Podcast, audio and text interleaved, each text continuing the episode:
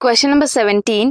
Secondary treatment of sewage is also called biological treatment. Justify this statement and explain the process secondary treatment को biological treatment इसलिए कहते हैं because इसमें biological organisms involve होते हैं biological organisms are aerobic and anaerobic microbes like bacteria and fungi जो digest करते हैं ऑर्गेनिक वेस्ट को इसलिए इसे बायोलॉजिकल ट्रीटमेंट भी कहते हैं सेकेंडरी ट्रीटमेंट और बायोलॉजिकल ट्रीटमेंट में क्या होता है?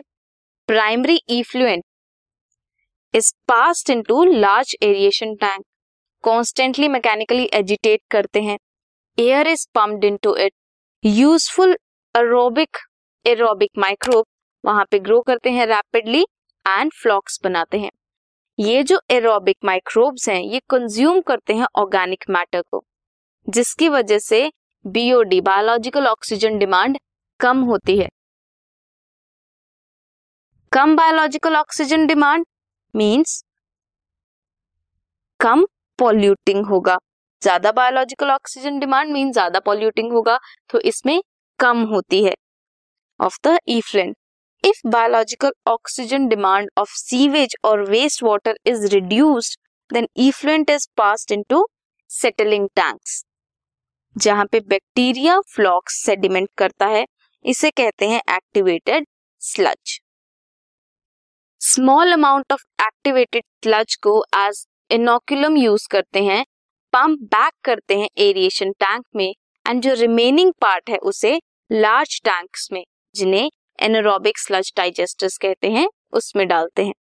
डाइजेस्टर्स में हिटरोट्रॉफिक माइक्रोब्स होते हैं, वो डाइजेस्ट करते हैं बैक्टीरिया को एंड फंजाई को एनरोबिकली इन स्लज जो प्रोड्यूस करते हैं mixture of gases methane H two S CO two जो कि बायोगैस है. ये गैसेस बायोगैस बनाती हैं which are use as energy source because they are it is inflammable Effluent from secondary treatment plant is released into natural water bodies. rivers or streams. Secondary treatment of sewage is biological treatment. Factors, organisms play करते हैं major role in the treatment. This was question number 17.